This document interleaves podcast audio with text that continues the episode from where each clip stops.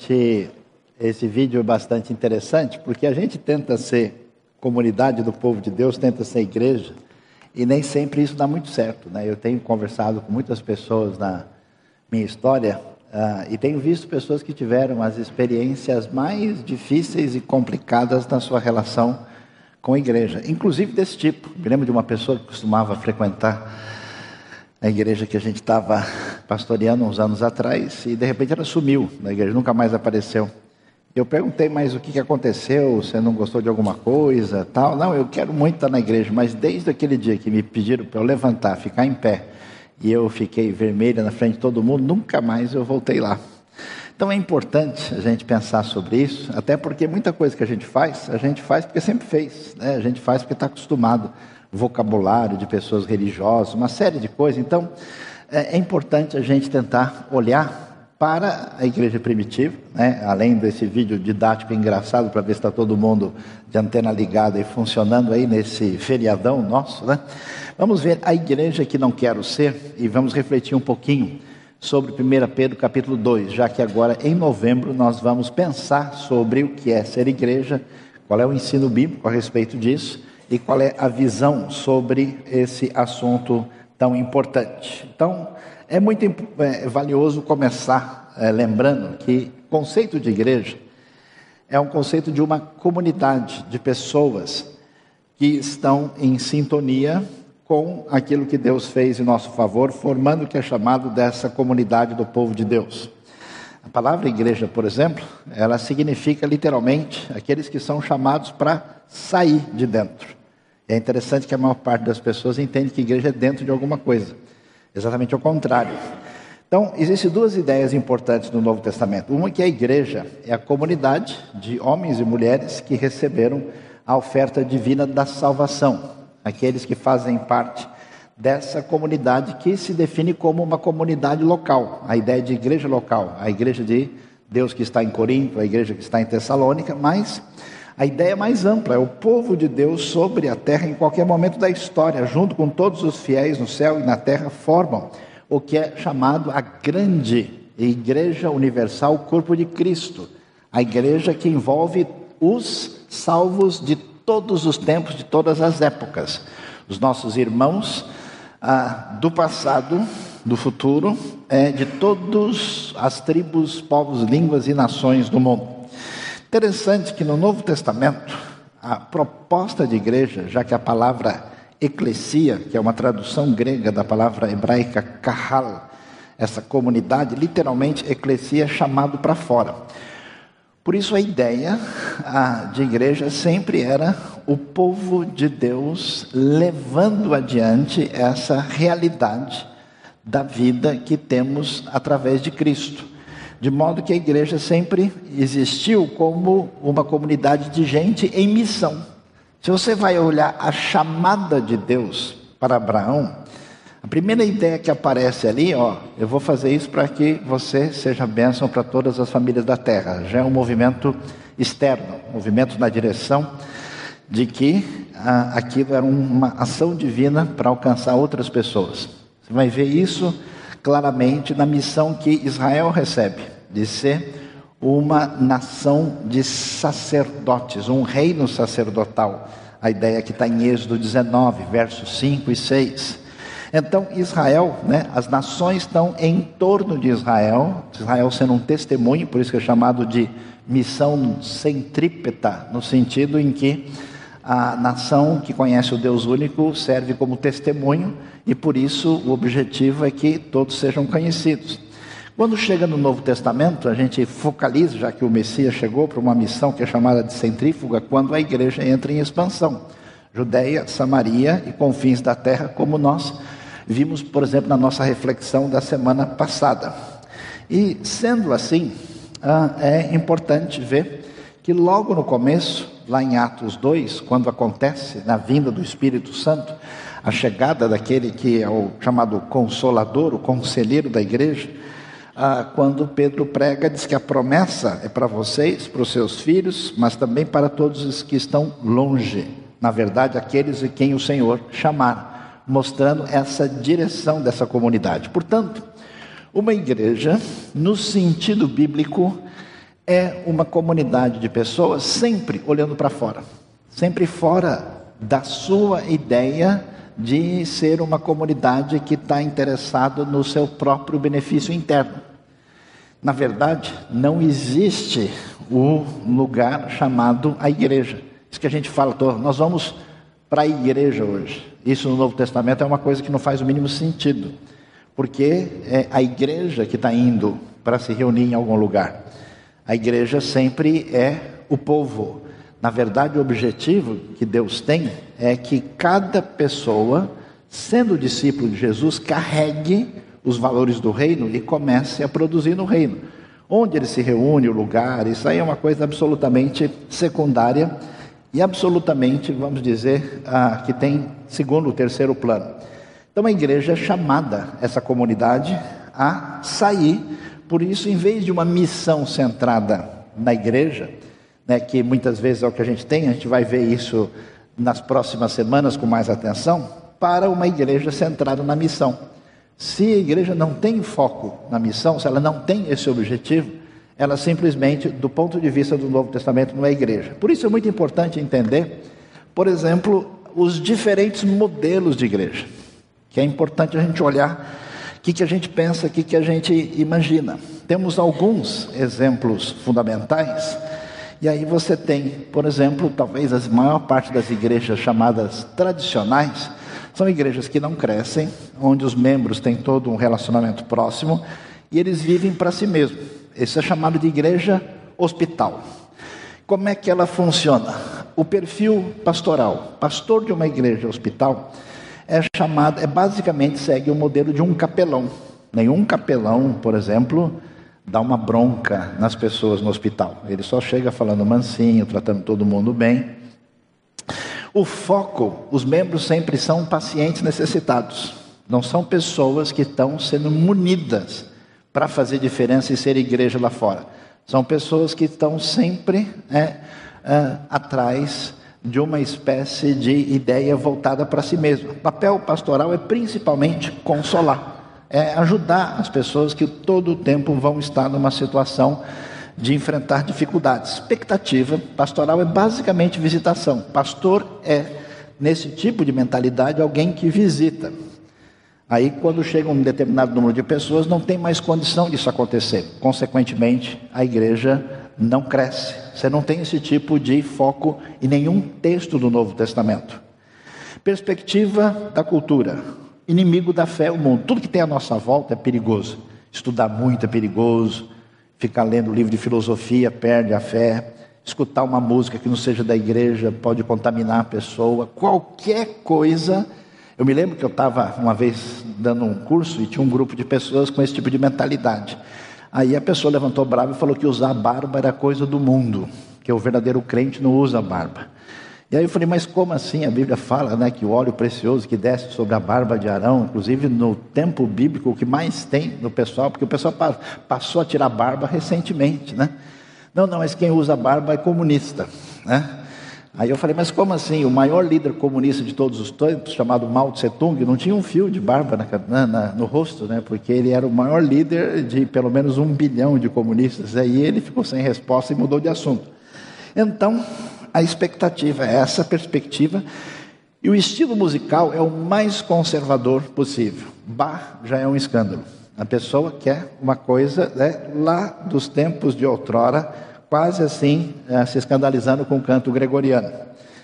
E o alvo final é todo mundo estar tá sentindo bem. Está tudo tranquilo? Estão sentindo né, a paz que está no nosso coração? O objetivo é a pessoa sair leve, feliz. Né? Se o mundo não conhece a Deus, isso é um problema, porque quem não crê já está condenado mesmo. É importante que a gente esteja feliz aqui e a gente possa celebrar isso. E a palavra-chave é manutenção. Então é não se corromper, não fazer coisa errada, não se distanciar daquilo que precisa ser feito.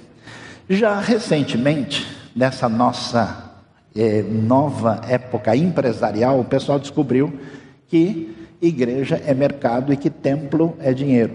Então nós vamos fazer esse negócio funcionar. Então, dentro das regras corporativas mais eficientes possíveis, o pessoal entende o seguinte: que agora não é mais a tradição denominacional que importa, é a sociedade consumista.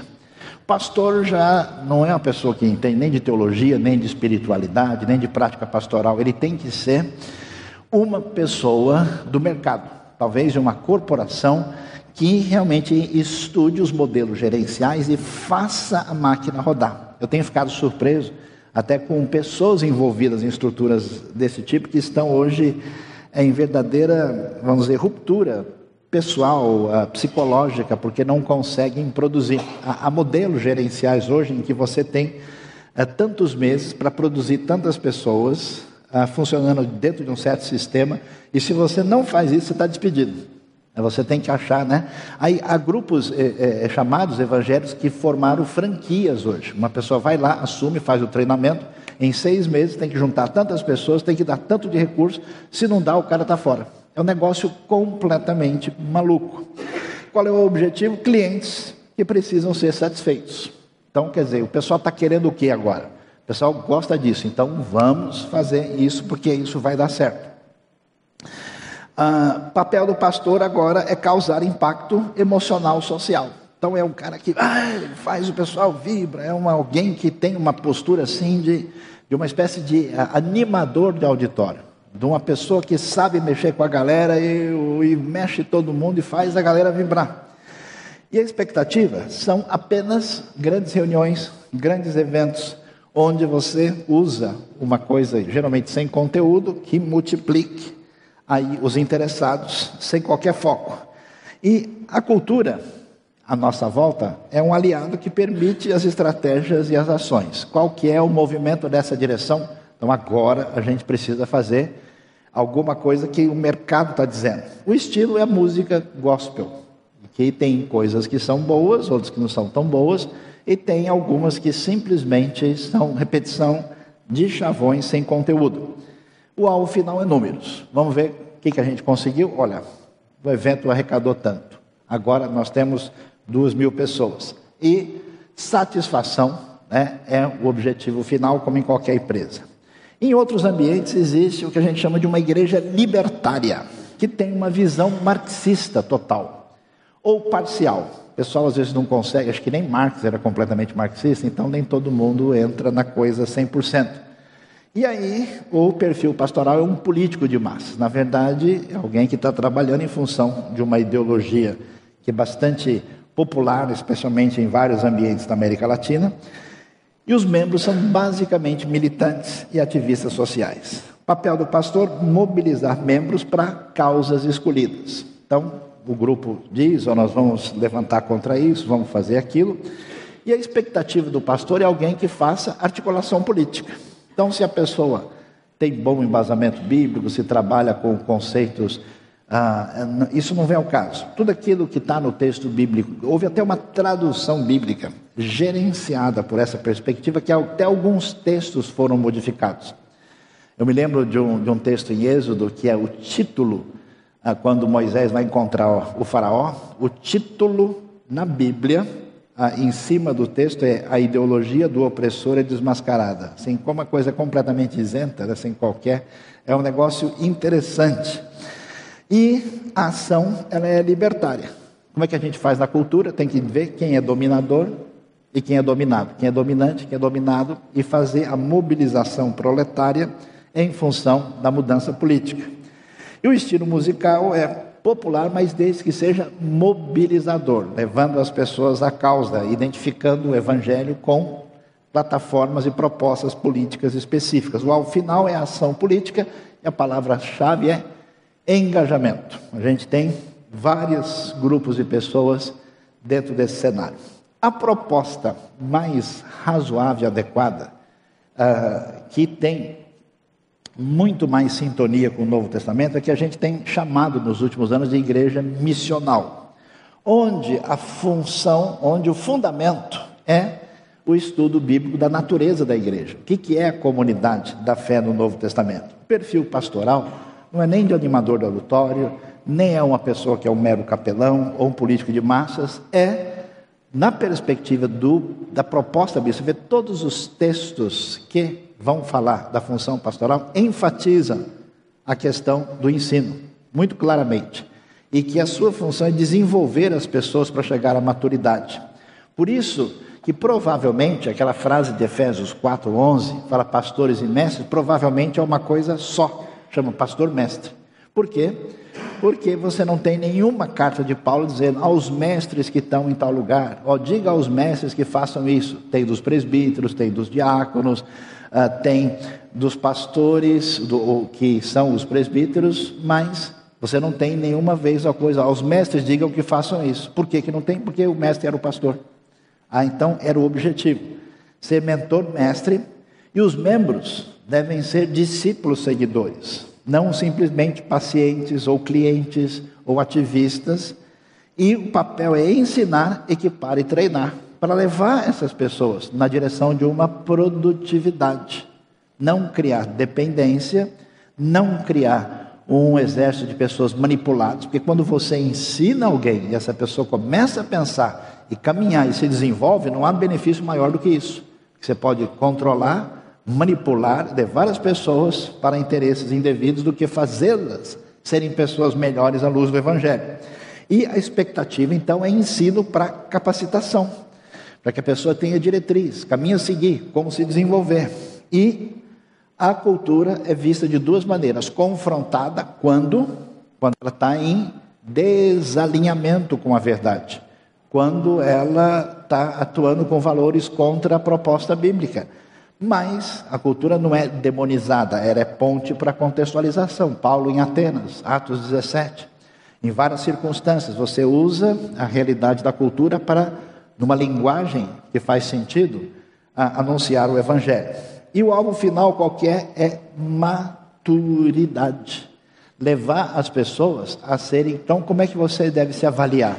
Como é que você está em relação ao que você estava cinco anos atrás? Como é que está o seu nível de crescimento, de conhecimento, ah, de envolvimento na obra de Deus? Como é que você tem se desenvolvido?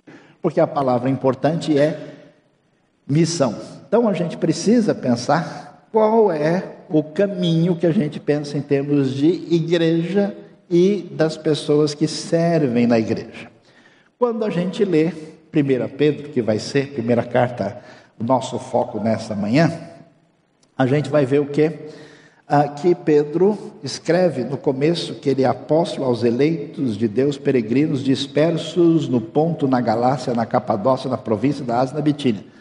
Dá uma olhada onde é que é isso. Na Ásia, que é a antiga Ásia Menor, que está aqui, a Galácia, né, a Capadócia, o Ponto e a Bitínia. Impressionante que muito cedo tem discípulos seguidores de Jesus em toda essa região, no mundo complicado, que a gente viaja a pé ou no lombo de mula. E Pedro vai escrever para toda essa comunidade mostrando como o evangelho tinha crescido. Que momento é esse? Que essa carta é escrita, momento difícil, porque a perseguição tinha se intensificado agora na época do imperador Nero. Muitos cristãos foram martirizados, a perseguição é acentuada. Nero é, é imperador depois da época de Cláudio, que é um período razoável, apesar de Cláudio ter significado problema. Cláudio expulsa, por exemplo, os judeus de Roma. Mas Nero, que é entre os anos 54 e 68, ah, foi um tempo muito difícil. Pedro morreu em Roma por essa época, e antes de morrer, mostrando cuidado e desempenhando a tarefa dada pelo Senhor para ele, Paulo escreve, Pedro escreve as cartas para a edificação da igreja. E é nesse contexto que a gente vai ver o ensino dessa carta de Pedro. E é muito interessante a gente ver um resumo. Pedro vai dizer, nesses cinco capítulos, mostrar o chamado que essa comunidade, que essa igreja tem. Um chamado à santidade, quer dizer, de ser diferente, é a confrontação da cultura. Um chamado à submissão, de se colocar debaixo da vontade revelada de Deus. E aí a última coisa que a gente não quer ouvir muito, chamado ao sofrimento, porque é um momento de luta, de tribulação e de perseguição que a igreja está sofrendo. O que, que a gente pode imaginar. Quando a gente pensa em igreja, a gente tem muitas vezes um raciocínio indivíduo. Igreja para muita gente é uma entidade abstrata, que envolve uma espécie de CNPJ grande, ou local ou geral, que a gente de vez em quando vai lá e entra. Eu, eu, percebo muitas pessoas, até mesmo gente da própria, da própria igreja, né? falando mal, criticando a igreja. Tem crítica positiva para você melhorar e tem crítica que é, vamos dizer assim, desabafo. Qual que é o problema de criticar a igreja? Que a igreja é você. A mesma coisa que você fala mal da família, você faz parte dela. Então é bobagem. Então, nesse sentido, a, a pessoa parece que tem uma visão de igreja que a exclui. Que à medida em que você critica e condena, é como se você não fizesse parte daquilo, se estivesse num nível fora ou acima. Mas a maior parte das pessoas tem uma visão assim mistificada da igreja. A igreja é um lugar santo, é um espaço sagrado, é o lugar da bênção. Quando a gente está lá no culto e a coisa fica animada, o Espírito Santo só funciona direitinho lá dentro, fora ele não pega bem. Então tem esse negócio né, do lugar, ah, de uma espécie, é, por isso que a gente não consegue tirar algumas coisas do nosso vocabulário. Eu vou para a igreja, eu encontrei lá na igreja, ah, e nós estamos aqui nesta manhã na casa do Senhor, como se o Senhor tivesse especialmente aqui. Não existe no Novo Testamento nenhuma casa do Senhor. A única casa do Senhor que tem na Bíblia é o templo em Jerusalém, quando explicitamente Deus escolheu para colocar ali o seu nome. Isso, quando chega no Novo Testamento, inclusive o templo é destruído, o conceito, nós vamos ver, vai ter uma uh, re ah, desse conceito dentro da comunidade da fé. Então, que tipo de igreja eu não quero de jeito nenhum? Qual é a igreja que eu não quero ser? Eu não quero ser uma igreja sem crescimento, porque a gente tem que pensar nisso. Eu sou parte da comunidade, eu faço parte da igreja, faço parte da IBNU. A pergunta é: você cresceu, aprendeu alguma coisa, mudou alguma coisa? passou a ser uma pessoa que serve mais a Deus, tem algum tipo de ministério, ou você vem para ouvir um negócio e achar legal, bonito. Tem muita coisa para ouvir e achar bonito, tudo quanto é lugar hoje. Ou você participa simplesmente porque tem uma galera legal, ou porque o banheiro é limpo, ou porque tem uma outra razão. Não, então se você não está pensando no seu crescimento como pessoa dentro do reino, você está com foco equivocado, porque sem crescimento não. Muitos ficam estagnados na fé. É complicado a gente ver pessoa que não lê mais nada, que não aprende mais nada, que não participa de nada em que ele possa ter a sua visão ampliada, ele simplesmente se satisfez consigo mesmo há muito tempo atrás e não quer saber de nenhum upgrade. Ele está ainda no DOS, né, 3.0, monitor fósforo verde. Só alguns arqueólogos entenderam o que eu falei aqui, né? Sem crescimento. E o que, que a Bíblia diz? Crescimento é na palavra. Igreja não é lugar, igrejas são pessoas. Olha o que Pedro escreve. No finalzinho do capítulo 1, ele diz: Essa é a palavra que lhes foi anunciada. Livrem-se, pois, de toda maldade, de todo engano, hipocrisia, inveja e toda espécie de maledicência. Como crianças recém-nascidas, olha que coisa interessante, desejem de coração o leite espiritual puro, para que por meio dele cresçam para a salvação. Lembre que salvação não é só quando você crê. Salvação na Bíblia, às vezes o foco é no começo, às vezes é no final e às vezes é no processo como um todo. Para que você cresça, você precisa tomar leite, precisa crescer e o foco é exatamente uh, o leite que é alimento que está fundamentado na palavra de Deus. Agora que provaram que o Senhor é bom. Então a pergunta para a gente é: quem é que tem desejado tomar leite? Tem gente que tem, como é que é? é intolerância à lactose, esse é o único leite que não tem problema. Você pode tomar à vontade. Você precisa checar se você, no mínimo, tem desejado crescer ou não. Porque eu fico impressionado, gente, falando sério. Eu conheci gente de 84 anos na vida, procurando crescer e se desenvolver. Eu conheço gente com 20 que já está aposentado. morreu, não quer saber de nada. É impressionante. Segunda coisa, se a igreja não pode negociar com quem não quer crescimento, que quem quer só conforto, só lugar agradável, só coisa para me deixar satisfeito, sem me desafiar e adiante, religiosidade falsa também não. Qual é o enfoque de igreja que eu tenho? Como é que isso me sustenta? Porque a igreja, de novo, não é lugar, igreja são pessoas. Como é que a gente entende isso? Vamos ler a continuidade do que 1 Pedro 2 diz? Dá uma olhada. A palavra-chave que vai aparecer aqui é pedras vivas. Você veio falar de pedra, para você, talvez grande coisa. Que história é essa? Para que pedra? Né? Quando você chega em Jerusalém, você vê que em Jerusalém só tem pedra. São umas pedras gigantes. É uma espécie de grande montanha rochosa. Então, dá uma olhada no tamanho das pedrinhas. Isso aqui é a continuação do muro das lamentações. É o muro ocidental. Que muro é esse? É um muro que ficava atrás do templo na época de Herodes, que ele construiu para fazer uma mega plataforma de 144 mil metros quadrados para construir o templo lá em cima. Uma pedrinha dessa pesa 50, 30 toneladas. A pedra maior, que é a base do muro que está lá embaixo, pesa 650. Olha o tamanho. Então, quando a gente ouve falar de pedra, eu acho interessante Pedro dizer isso, porque Pedro, que é pedra, né? A Pedro, pedra, aquela discussão lá. Uh, ele vai usar pedras porque todo mundo está acostumado que o templo sagrado, o lugar sagrado, é o lugar das pedras sagradas. Essa é a referência. Então ele vai usar uma linguagem dizendo que essa comunidade do povo de Deus é pedras vivas, é um conceito decorrente do Templo de Jerusalém. Olhem só o que ele vai dizer para esse povo que precisa aprender o que é ser discípulo de Jesus.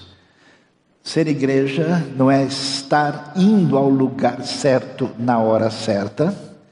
Não existe estar na igreja, o que existe é ser igreja como cada pessoa tendo os valores do reino e sendo igreja no lugar onde está fazendo diferença. Por isso, ele diz: à medida que se aproximem dele a pedra viva, porque o tradicionalismo e o ritualismo no templo fez com que as pessoas frequentassem um lugar onde, na verdade, havia uma morte em termos de espiritualidade. A pedra viva é rejeitada pelos homens, mas escolhida por Deus e preciosa para Ele. Vocês também estão sendo utilizados como pedras vivas na edificação de uma casa espiritual. Ou seja, o lugar especial onde Deus habita é nesse templo que é a comunidade do povo de Deus, que é a igreja. E então quem que é sagrado nesse contexto? Não é o lugar, nem a reunião e a liturgia em si, mas você e o seu irmão. Eles são especialmente sagrados. Então, essa é uma casa espiritual, e agora, eles que conheciam todos os detalhes né, do que significava o sacerdócio santo, o sumo sacerdote no lugar santíssimo, oferecendo ali purificação pelos pecados uma vez por ano no Yom Kippur, no dia da purificação.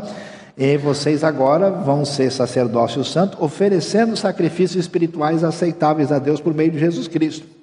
Veja só que Deus coloca a responsabilidade da fé em nós, porque a gente é que tem que buscar o crescimento, e a questão da sacralidade envolve a nossa pessoa e aqueles que são nossos irmãos.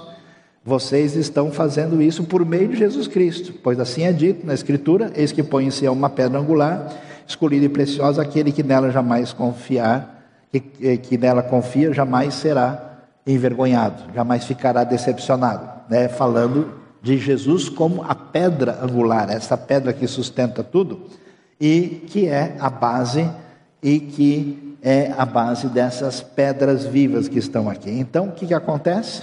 eu tenho agora um novo sacrifício. Qual é a proposta do Novo Testamento? Que Deus não quer coisas simplesmente. Que Deus não quer simplesmente que eu vá fazer e estar no lugar abençoado. Deus me quer. Por isso, o foco da fé é relacionamento com Deus, é envolvimento com Deus, é conhecimento com Deus. E o sacrifício agora não é um altar, não é o que eu coloco, é a mim mesmo. Você sabe o problema do, do mau pai e da má mãe? É aqueles que nunca se dão ou se doam para os filhos, mas compram os filhos. Eles nunca conversam, nunca têm interação, nunca têm relação real, então eles entram nesse é um problema da sociedade nossa consumista, quando os pais passaram a comprar os filhos dando coisa, quando o filho começa a querer fazer muita pergunta, que ele estava ele está tá enchendo muito, dá um brinquedo para ele aí que está resolvido. Então a gente gosta de dar brinquedo para Deus. Né? Deus está falando muito essa semana, então deixa eu, deixa eu dar um, uma, um, um brinquedo para ele. A ideia é sacrifício, porque eu me sacrifico por aquilo que eu amo. Se eu amo a Deus e entendo a proposta dessa missão, esse é o sacrifício que aparece. É um novo templo. O templo são as pessoas. São novos sacerdotes. Por quê? Porque todo mundo tem acesso direto. Não existe ungidão do Senhor. Não existe. Quando a gente escolhe pessoas especiais para serem os nossos assessores na fé, a gente abre mão da nossa responsabilidade de caminhar pela gente mesmo. Ninguém é especial. Ninguém é bom demais. Todo mundo tem que construir a sua trajetória a partir da sua relação com Deus através de Cristo Jesus. Isso é amadurecimento, isso é crescimento, isso é multiplicação do reino. E o sacrifício é novo, é diferente. Essa igreja também não é igreja de rótulos falsos. E aqui tem uma coisa muito importante para a gente entender e aprender. O que, que a Bíblia ensina? Tudo se fundamenta em que nós somos salvos pela graça e pela fé. O que quer dizer? Que a gente não tem nada para negociar com Deus. Deus ama do jeito que nós somos e Ele nos perdoa completamente com base em Cristo. Mas essa ideia é um problema para o ser humano. Então o que, que a gente faz? A gente quer apresentar qual é a nossa moeda de troca. Deus, eu não sou muito tranquilo, mas eu sou sincero. Então o senhor tem que considerar isso. Deus, eu até que eu não sei muita coisa, não consegui aprender, mas eu sou uma pessoa espiritual. Né? Eu, eu sempre busco ao Senhor. A gente sempre tenta achar algum cartão de milhagem escondido na nossa bagagem para ver que pontuação Deus está nos dando pela nossa virtude de um tipo ou de outro. Ou porque eu sou uma pessoa ah, expressiva, ou porque eu sou sincera, ou porque eu gosto de aprender, ou porque eu sou isso, ou sou aquilo. Não existe isso. Toda vez que a gente seleciona características que legitimam a nossa espiritualidade, a gente cairá em algum tipo de elitismo. Por isso a gente separa as, as pessoas. Por isso a gente sabe que os batistas são os melhores crentes de todos. Amém, irmãos? Deixa eu tomar um copo d'água aqui, né? Por isso que, de alguma maneira, a gente sempre tenta dizer que tudo que nos caracteriza nos torna melhor do que os outros. Então é a, a, briga boba por gênero, por raça, por classe social, por suposto conhecimento. A pessoa sempre tenta espraiar porque, de alguma maneira, ele está numa posição melhor. Por isso o Novo Testamento bate de frente e é uma coisa interessante, porque presta atenção no que isso faz. Tira todo intermediário entre Deus e a gente, coloca a gente numa situação de responsabilidade debaixo desse amor, dessa graça, sem fim, e acaba com todo tipo de suposto privilégio espiritual. Não existe classe política no reino de Deus. Ninguém.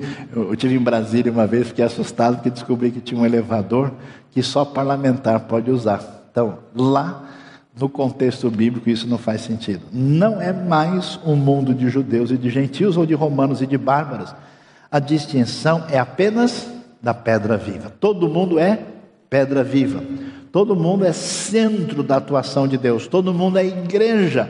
Todo mundo é voltado para missão. Então, igreja de rótulos falsos, não. É impressionante como as pessoas não são capazes de tratar todo mundo de maneira igual. A gente vai por aí, as pessoas sempre querem saber qual é o jeito certo de tratar quem tem algum tipo de rótulo. Ah, mas o irmão é pastor, o irmão é presbítero, o irmão é evangelista, mas você é apóstolo, você é não sei o quê. Como é que você gostaria de ser chamado? Né? A ideia é um rótulo de especialidade para a pessoa que não faz o mínimo sentido. Portanto, para vocês, os que creem, esta pedra é preciosa. Mas para os que não creem, aí é uma coisa interessante. Aí o papel decisivo dessa igreja, que ela está focada na verdade e ela é voltada para a missão. Porque quem não crê, a pedra que os construtores rejeitaram tornou-se pedra angular e pedra de tropeço, tropeço e rocha que faz cair. Os que não creem tropeçam porque desobedecem a mensagem para o que também foram destinados. Eles desobedecem, a Bíblia sempre trabalha com os dois eixos. Deus é soberano, destinou, mas eles desobedecem porque eles não ouvem. As coisas estão sempre ligadas. A gente que gosta de separar os fios, mas sempre dá curto-circuito. A ideia do texto é clara. Por que Pedro diz isso? Porque olha, olha só que privilégio teve todo mundo que conheceu a pedra e as pedras, mas recusando a pedra principal não se tornaram pedras vivas. Olha que resultado complicado. Por isso, a gente não pode ser igreja sem identidade. Se você não sabe quem você é, você não vai para lugar nenhum. Você não tem direção. Tem gente que é crente de migalha debaixo da mesa, sempre vem pegar alguma coisinha e não quer dar passo para frente. Ele é o criancinha de Jesus. A gente tem identidade, e essa identidade está em Cristo. Nessa pedra ela define quem a gente é. E quando a gente sabe quem a gente é, define autoestima, propósito de vida e missão pessoal. Mas meus queridos, eu fico impressionado com gente na minha vida que eu tenho conhecido, que você olha para a história da pessoa, para o que essa pessoa passou, por tudo que ela enfrentou, e você diz: essa pessoa não tem chance de ir a lugar nenhum. É impressionante como o evangelho chega nessa pessoa, com problemas, às vezes, de saúde sério, com limitações tremendas, com situações traumáticas, às vezes até com maus tratos e sofrimentos físicos na vida. Eu acho impressionante como Deus trabalha por meio da mensagem do Evangelho e essa pessoa atinge um nível de superação inexplicável. Eu conheço gente que, a semelhança dos que conheciam a realidade sagrada do templo em Jerusalém, a vida toda são dependentes da fé, sempre achando ruim, sempre reclamando, sem aprender nada, sem se desenvolver e passam a vida literalmente no Muro das Lamentações, olhando as pedras mortas, rejeitando a caminhada de pedra viva. Igreja não é lugar, igreja são pessoas. Olha só o desfecho de 1 Pedro 2. Vocês, porém, são, olha aqui que a gente, esse bando de gentil, gente muitas vezes pobre, sofrida, escravos, gente numa situação, eles ouvem a mesma identidade que Deus tinha dada para os israelitas sofridos que foram tirados do Egito. Vocês são geração eleita. Vocês são sacerdócio real. Vocês são nação santa. A gente fala, oh Deus, está de brincadeira comigo? Tá, será que eu estou com essa bola toda, né? Vocês são um povo exclusivo de Deus. Aí que vem, tan, tan, tan, tan, o grande foco para anunciar as grandezas daquele que o chamou das trevas para a sua maravilhosa luz. Antes vocês nem sequer eram povo, mas agora são povo de Deus. Não haviam recebido misericórdia, mas agora receberam. Vejam o santo sanduíche de 1 Pedro 2, né? O que, que você tem lá? Vocês são geração eleita, tudo que vocês são, embaixo tudo que vocês não, é, é, não eram e se tornaram, e no meio, qual é a função que vocês têm. Por isso, igreja sem foco na missão, não, porque isso não é igreja, é outra coisa. A gente precisa entender isso. Se a gente não quer ser igreja com foco na missão, é bom inventar outra história. Porque o foco é que essa comunidade, desse povo de Deus, seja igreja. Ser igreja é exatamente ser abençoado por essa graça do perdão, do amor, da salvação que tem que ser multiplicada. Para anunciar as grandezas daquele que o chamou das trevas para a sua maravilhosa luz. Que Deus abençoe a nossa vida e o nosso coração nessa manhã. Amém. Oi, pessoal. Aqui é o Jonatas. Se você gostou desse vídeo, curta, compartilhe e se inscreva no nosso canal. Também contribua com os projetos que a IBNU tem apoiado em São Paulo, no Brasil e no mundo.